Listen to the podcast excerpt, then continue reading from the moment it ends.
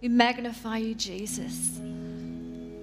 Above everything else, above everyone else, we honor you. We revere you, we respect you, we honor you, Lord. And you are here right now, and we're hungry that you'd speak to us. Amen. Are you hungry that God will speak to you? Yeah. Well, welcome. It's great to see you here. You can take a seat where you are. Our friends online, so good that you joined us. Those who perhaps aren't well, we pray that you'll be healed. Or those who are traveling, it's great that you could jump on with us today. Every visitor in the house, maybe it's your first time in church. I remember my first time in church. It was different. I didn't grow up in a Christian home, so it was a little bit weird coming into a, a new place like this, but we'll look after you. It's going to be okay. It's going to be okay. The Word of God, we're going to get into the Word of God. The Word of God, the Bible says, is powerful. It is so powerful. It's like a light, a bright light when there's a dark corridor, that bright light, when you open it, that light comes on. The Bible is also described like a mirror that we can go to and we can check ourselves out, really, and um, just see where we might have something between our teeth or unfortunately hanging out of our nose. Have you ever had a time like that? And you're just like, I wish somebody had told me, real friends, speak up, but the mirror never lies. And the Word of God, it's sweet, the Bible says. It's like a box of Cadbury roses. Got any chocoholics in the house like me? Yeah? Something for everyone. There is caramel, Turkish delight. Who likes Turkish delight? Who's with the dark peppermint? Dark peppermint? Oh, not so many there milk chocolate caramel. Mm, yeah, Word of God is sweet. And we're going to jump into a passage that really came on my heart at the start of this year when Pastor Jack and Carol launched this theme uh, uh, for a king and his cause. This passage came to my mind, and it's the triumphal entrance of Jesus um, as a king coming in. And we're going to look at Luke chapter 19 and dive in there. And it's a time where Jesus is just leaving Bethany. He has just done the most amazing miracle of his, his life, resurrecting Lazarus from the dead. And he is at all time popularity high. His disciples are like, You are the man. We are following you forever. You are amazing. But then on the other hand, the Pharisees and Sadducees, they were like, We have got to do something about you. And they put like a bounty on his head. They wanted him arrested. So just think about Jesus is le- leaving Bethany. He's walking along the road towards Jerusalem. Now he knows that his end is about to come in about a week. And he is walking actually ahead of his disciples, probably contemplating where he is heading to Jerusalem, the place that really was going to be the place of his death. And as he's walking along, he stops and he turns to two of his disciples and he says to them, Guys, I've got a mission, should you accept to choose it. This mission is like no other. I want you to go into the next village and I want you to untie a donkey's colt and bring it to me. Now, I think their eyes probably were as wide as hubcaps. They were thinking, are we truly needing to steal a, baby donkey here, you know? So he said, don't worry, it's going to be okay. If anybody asks, why are you untying that colt, just say, the Lord needs it. So that works. It, we'll read verse, going on to verse 32. So they went and found the colt, just as Jesus had said. And sure enough, as they were untying it, the owners asked them, Why are you untying that colt? And the disciples simply reply, The Lord needs it. Now, what a password to use. Imagine saying, I need a new car, popping down the road. I like that one. The Lord needs it. It'll work. No, it will not work for you, okay? This was because it really was the Lord needing it. It really was a mission from God.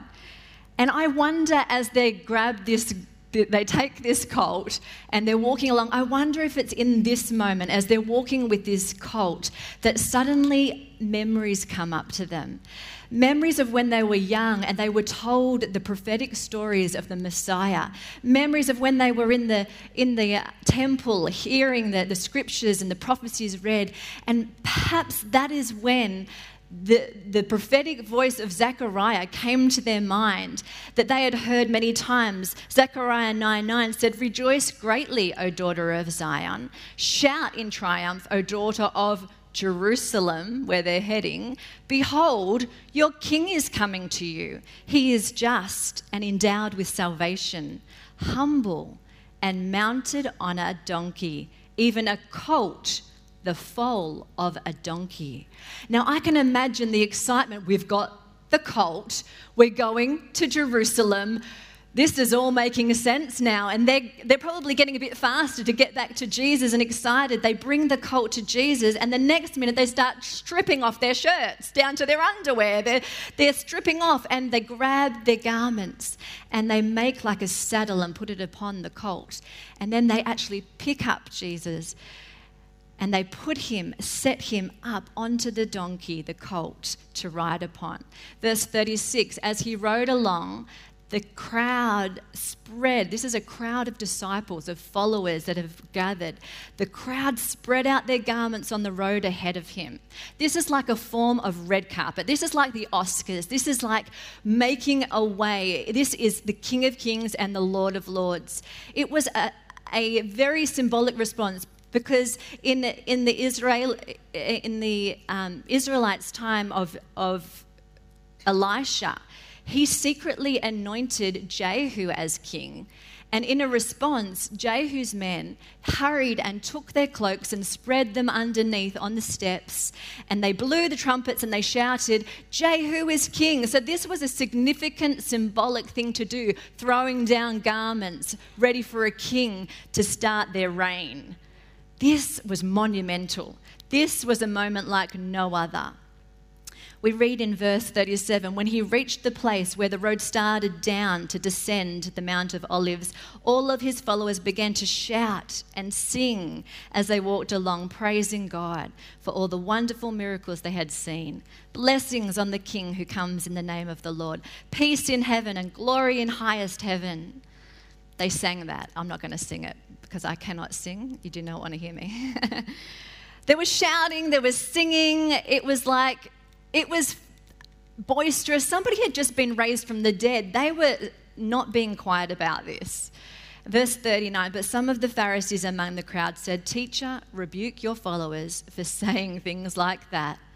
They were offended. You can't be letting people call you the Messiah King. You can't be letting people praise you like that, like you're the Messiah King.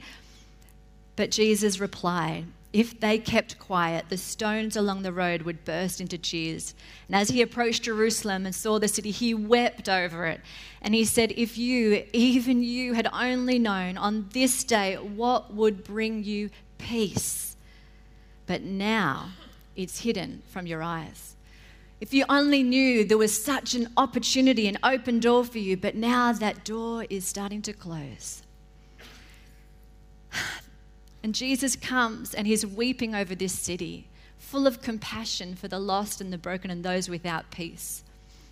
And when I read this passage, I, I started to think, what does this mean about King Jesus what is he doing? He is deliberately demonstrating something. This is a moment of demonstration. This is very deliberately declaring himself as Lord of Lords, King of Kings, the promised Messiah.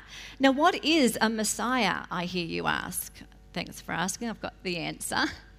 A Messiah was the promised one that would come, an anointed one that had come, that was anointed to be king, anointed to be priest. And he would be born of the line of the king of David. He'd be born in Bethlehem to a virgin. There were many prophecies over a thousand years, 750 years, about this Messiah king that would be born. In the, in the Greek, it means the Messiah means to anoint, uh, yeah, to anoint. And this was the king anointed. So here Jesus is self proclaiming, I'm the one who's anointed king, I am the Messiah. And he, he is declaring that I'm coming endowed with salvation. I'm humble and mounted on a donkey. I'm, I'm the one. He's making that declaration. Now, either he is a madman with a Messiah complex or he is the King of Kings. As C.S. Lewis put it so well, he's either a liar a lunatic or he is the Lord. many years before C.S. Lewis came up with that term, the Scottish Christian preacher Rabbi John Duncan said Jesus either deceived mankind by conscious fraud or he was himself deluded and self deceived, or he was divine. He was divine. He was a divi- he was divine, he is divine, he is the king and he is Lord and he proved it by dying on the cross and resurrecting 3 days later, proving he was who he said he was. He resurrected the, and he said that when I resurrect, I will be seated on the throne at the right hand of the Father. He is now a king on his throne in heaven, worthy of worship. Amen. And he is worthy of my worship. He is my king. Is he your king? The kind of king he is is totally countercultural. He was so humble. Most kings of that time, Roman kings, they actually they were emperors. They called themselves gods. And if you were the son of a king, the son of an emperor, you were the son of God. They would come into battle on stallions. They would ride on the best of horses. They would never ride on a donkey. But our king, he is so humble. He's the humble king. The kings of this world, they seek power and privilege. In fact, in that next week, Jesus gathered his disciples at the Passover. He was meeting with them, celebrating with them, and he actually, they started like fighting over who's the greatest of them all. And he actually took that moment to, to teach them about true greatness and true power.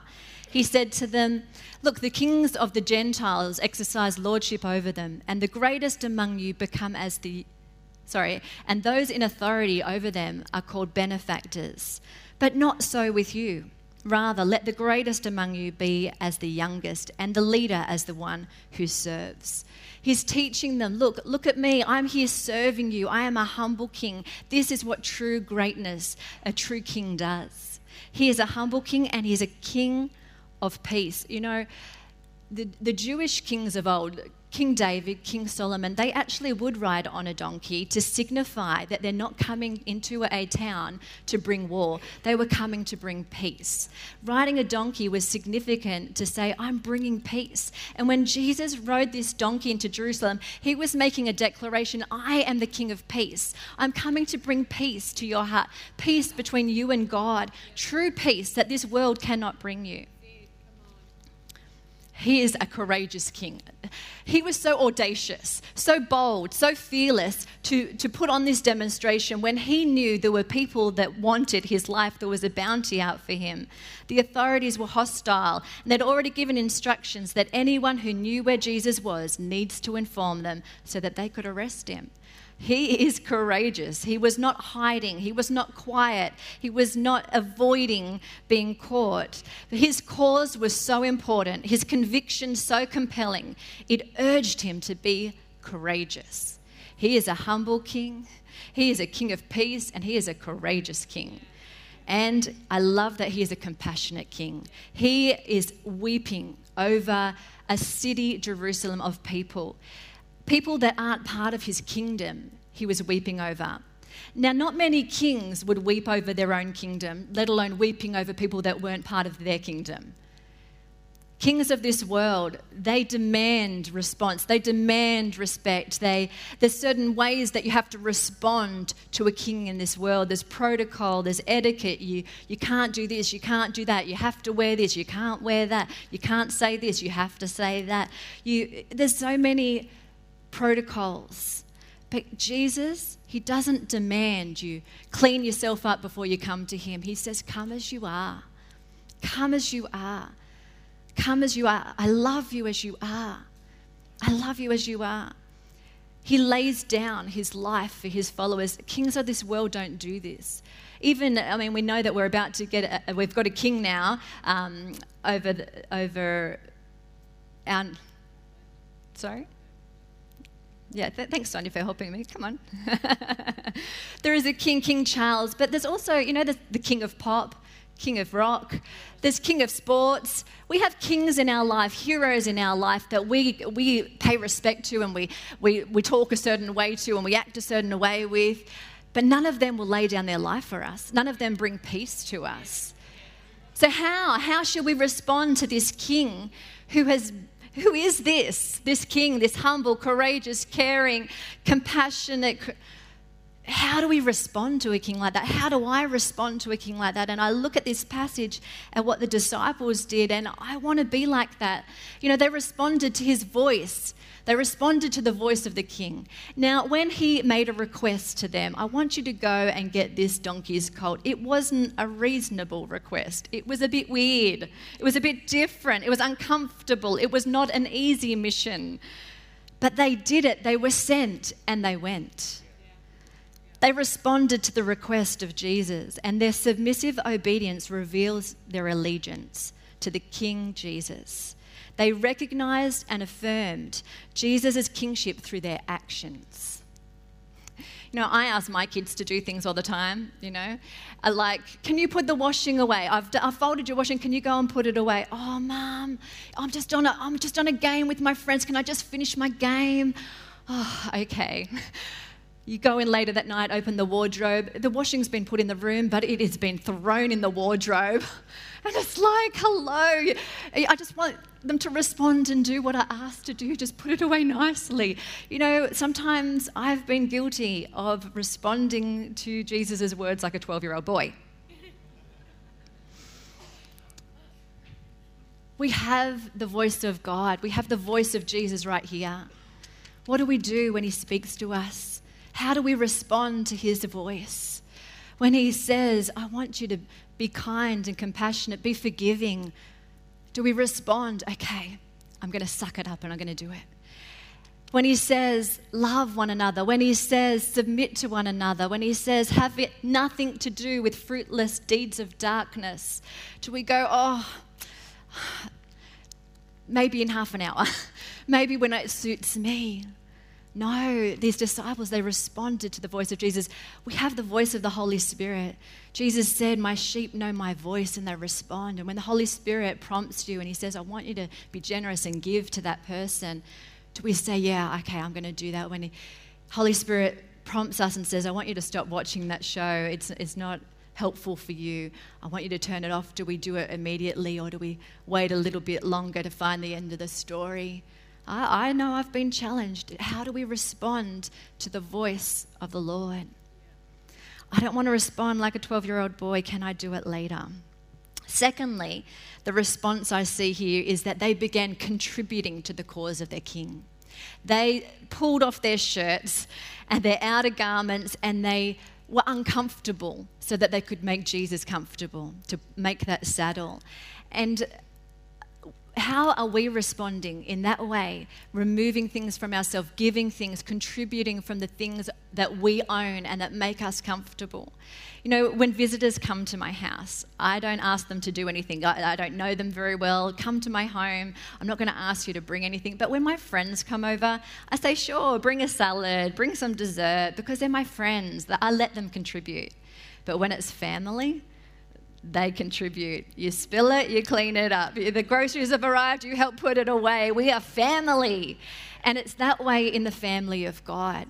You know, we say welcome to every visitor. We love that every week we have visitors come to this house of God. And we say, come and, come and have morning tea with us after the service. We'd love to, to give you and put on morning tea and host you. But when you are friends and when you are family, we say, come and contribute to God's house. Come and contribute to God's kingdom. Bring your, your talent, uh, um, bring your tithe, bring, bring what God has given you, your gift, and contribute it to God's house, to God's kingdom. We want to contribute and respond by contributing to the King's cause. We don't want to be consumer Christians. We want to be contributors. Amen. Thirdly, we respond with passionate praise to our King. When he rode along, the crowds, they put all the garments down, they stripped off, they were undignified, they were loud, they were worshipping, they were shouting, they were singing. They were very responsive in their worship. They were very passionate. They got palm branches and, and, and swung the palm branches and put the palm branches down. You know, next Sunday is actually Palm Sunday when we celebrate this. They were passionately praising God. And I just wonder how do we respond in praise to God? How do we honor Him and lift His name and be passionate in our praise? I know He deserves, this kind of king deserves passionate praise. He doesn't deserve us coming into the house of God and just checking, you know, what's the Champions League doing right now, you know, on our phones or one hand, I think I'll give a little, you know, He deserves our everything, our passion, our total devotion, more than what we would shout at a soccer game. I was shouting at a soccer game yesterday for my sons. Koopy was playing soccer, I was shouting for him, but we should be raising our voice for our King. there is an enemy that wants to stop our voice. And just like in verse 39, some of the Pharisees came along to the crowd and they said, Teacher, rebuke your followers for saying things like that. Rebuke them. They shouldn't be shouting and singing. They are, get them to be quiet. And the enemy wants to stop your voice as well. He wants to stop the shout. He wants to stop your praise. He'll put every excuse. I'm tired. Uh, people next to me are going to judge me. People in my house, if I get too loud worshiping in my home, what are they going to say about me? What do they think about me? The enemy wants to stop your praise. He wants to stop your praise. But we want to say no. No. We're not going to stop praising. We're not going to be quiet. And I believe we're going to have a new voice rising up in this house, a new passionate praise. I can feel it starting. I've noticed it starting. And I believe we're going to a new place in our praise and our worship in this house. I love that the disciples' passionate praise of their king stirred the people of the city and caused the people of the city to say, Who is this man? You look at Matthew's account in Matthew 21 of this instance. And he said, When Jesus entered Jerusalem, the whole city was stirred and asked, Who is this? The crowds answered, This is Jesus, the prophet from Nazareth in Galilee. This is Jesus. Their authentic, passionate praise caused such a stir that people said, Who is this that you are so passionate about? Who is this? May Penrith say that about us. Who is this Jesus that they are so passionate about? Now, we don't need weird Christians. You know, we've all had friends and family come to church and we're like, please don't have anybody weird next to me on the aisle. But we want authentic. Do you know when I first went to church, my first time in church, I walked in and it was different. People raising their hands. What's this about? But I looked at my girlfriend next to me, Joe, and she was worshiping God so authentically, so vulnerably. I knew her and I knew she's real. She's real. And the God that she's worshiping, she is close to him. There is something there that I want. There is something there that I want. May people see that in our lives. Amen. May we respond with passionate prayer. And lastly, my king is a king of compassion. He wept over Jerusalem. I want to be a disciple who's responsive. I don't want to be hard hearted. I want to be able to weep for what he weeps for. I don't want to, I've been doing this for over, I've been a Christian for over 30 years, 32 years. I don't want to get hard. I don't want to get, yeah, I want to have a soft heart. I want to weep for things that, that matter to Jesus. As he approached Jerusalem, he wept over it. People that were starved, that needed peace. And I remember when I first got sent and I went into Cranebrook High School as a high schools worker, Pastor Jack said, Before you preach at those kids, before you do anything, you need to get on your knees and you need to pray for them and you need to weep for them. So I did. I interceded for these kids of Cranebrook High and I wept and I wept and I prayed. And my heart got soft for these kids. And we saw unbelievable things happen in that school. We saw that their, their um, learning centre filled with 100 kids in our lunchtime group. We saw a bus full of kids off to Youth Alive and kids joining our youth ministry. But it started with a broken heart. And I want to have that, that broken heart still for my friends and my relatives and my neighbours next door. How about you? How about you? We've got Easter in two weeks. How about we get on our knees and pray for those who need Jesus over these next two weeks? How about we stand in the gap for them? And we cry and we pray and we step out We've got opportunity. We've got Easter services. We've got Alpha. Let's make use of it. Yeah? Yeah. I'll ask the, the team to join me. And I'd love to be able to pray for us right now. I'd love to be able to pray that we would have the response that we need to have to a king like this, a humble king, a king that is full of peace, a king that is just so courageous and compassionate that we would have a responsiveness in us, that we would move in response to our King. I'm going to ask you to stand to your feet right now.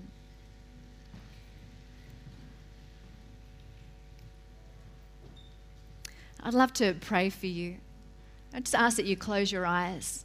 Because I believe, just like a Cadbury's box of roses, there's something for everyone. And there has been something that the Lord has highlighted for you this morning that was just for you. So let's not just go, oh, yeah, that point was for me and walk out. Let's respond. Let's respond right now to Him. Lord, we open our hearts to you. We say, Lord, we want to repent of the times we've ignored your voice, we haven't applied your word. Lord, we want to apply your word. We want to follow your voice. Lord, we want to follow the promptings of your Holy Spirit, Lord. Lord, make our ears attuned to your voice. Lord, if we've found it hard to understand and to apply your word, Lord, I pray that we would do something about that, that we would go to a connect group and get help of somebody alongside us to help us apply the word to our lives, Lord. So that we would respond to your word, Lord. Lord, let there be a new receptivity to your word as we open your word, that it would come alive and that we would know it's you, Holy Spirit, speaking just to us. Lord, may we have courage to put your word into motion. Lord, we pray a responsiveness. Lord, if you are speaking to us right now about contributing to your cause, our, our time, Lord God, that we would offer our time to our King, our, our talents, our, our tithes, that we would obey you and respond in a, a generous spirit, a willing spirit, that we would make ourselves uncomfortable, Lord, for your cause. And Lord, I pray that we would have a new passion, a new passion to praise you, Lord, like never before, to be, Lord, unrestrained, not caring what others think about us, but giving you the honor and the praise that you deserve, that you deserve, Lord, King Jesus. And Lord, I lift up people here that might have been feeling like a hardness that's been calloused over your heart. Lord, I pray a tenderness would come, a compassion would come. Lord, Lord, for those of us who have not had tears of compassion for some time, Lord, I pray there would be a newness, a newness, a freshness of care, of responsiveness to the need and the lostness of people's lives, Lord God. Lord, that you would move us, that you would move us, that we would take the time to intercede, to pray for those that you have positioned us around, our family and our friends, Lord God. Lord, we thank you we thank you for change today, Lord God. We thank you that you are changing us and that we're walking out different this morning, Lord God. Be glorified in our lives, we pray, in your mighty name. And everyone said, Amen. Amen. Amen. Team, would you lead us? Thank you.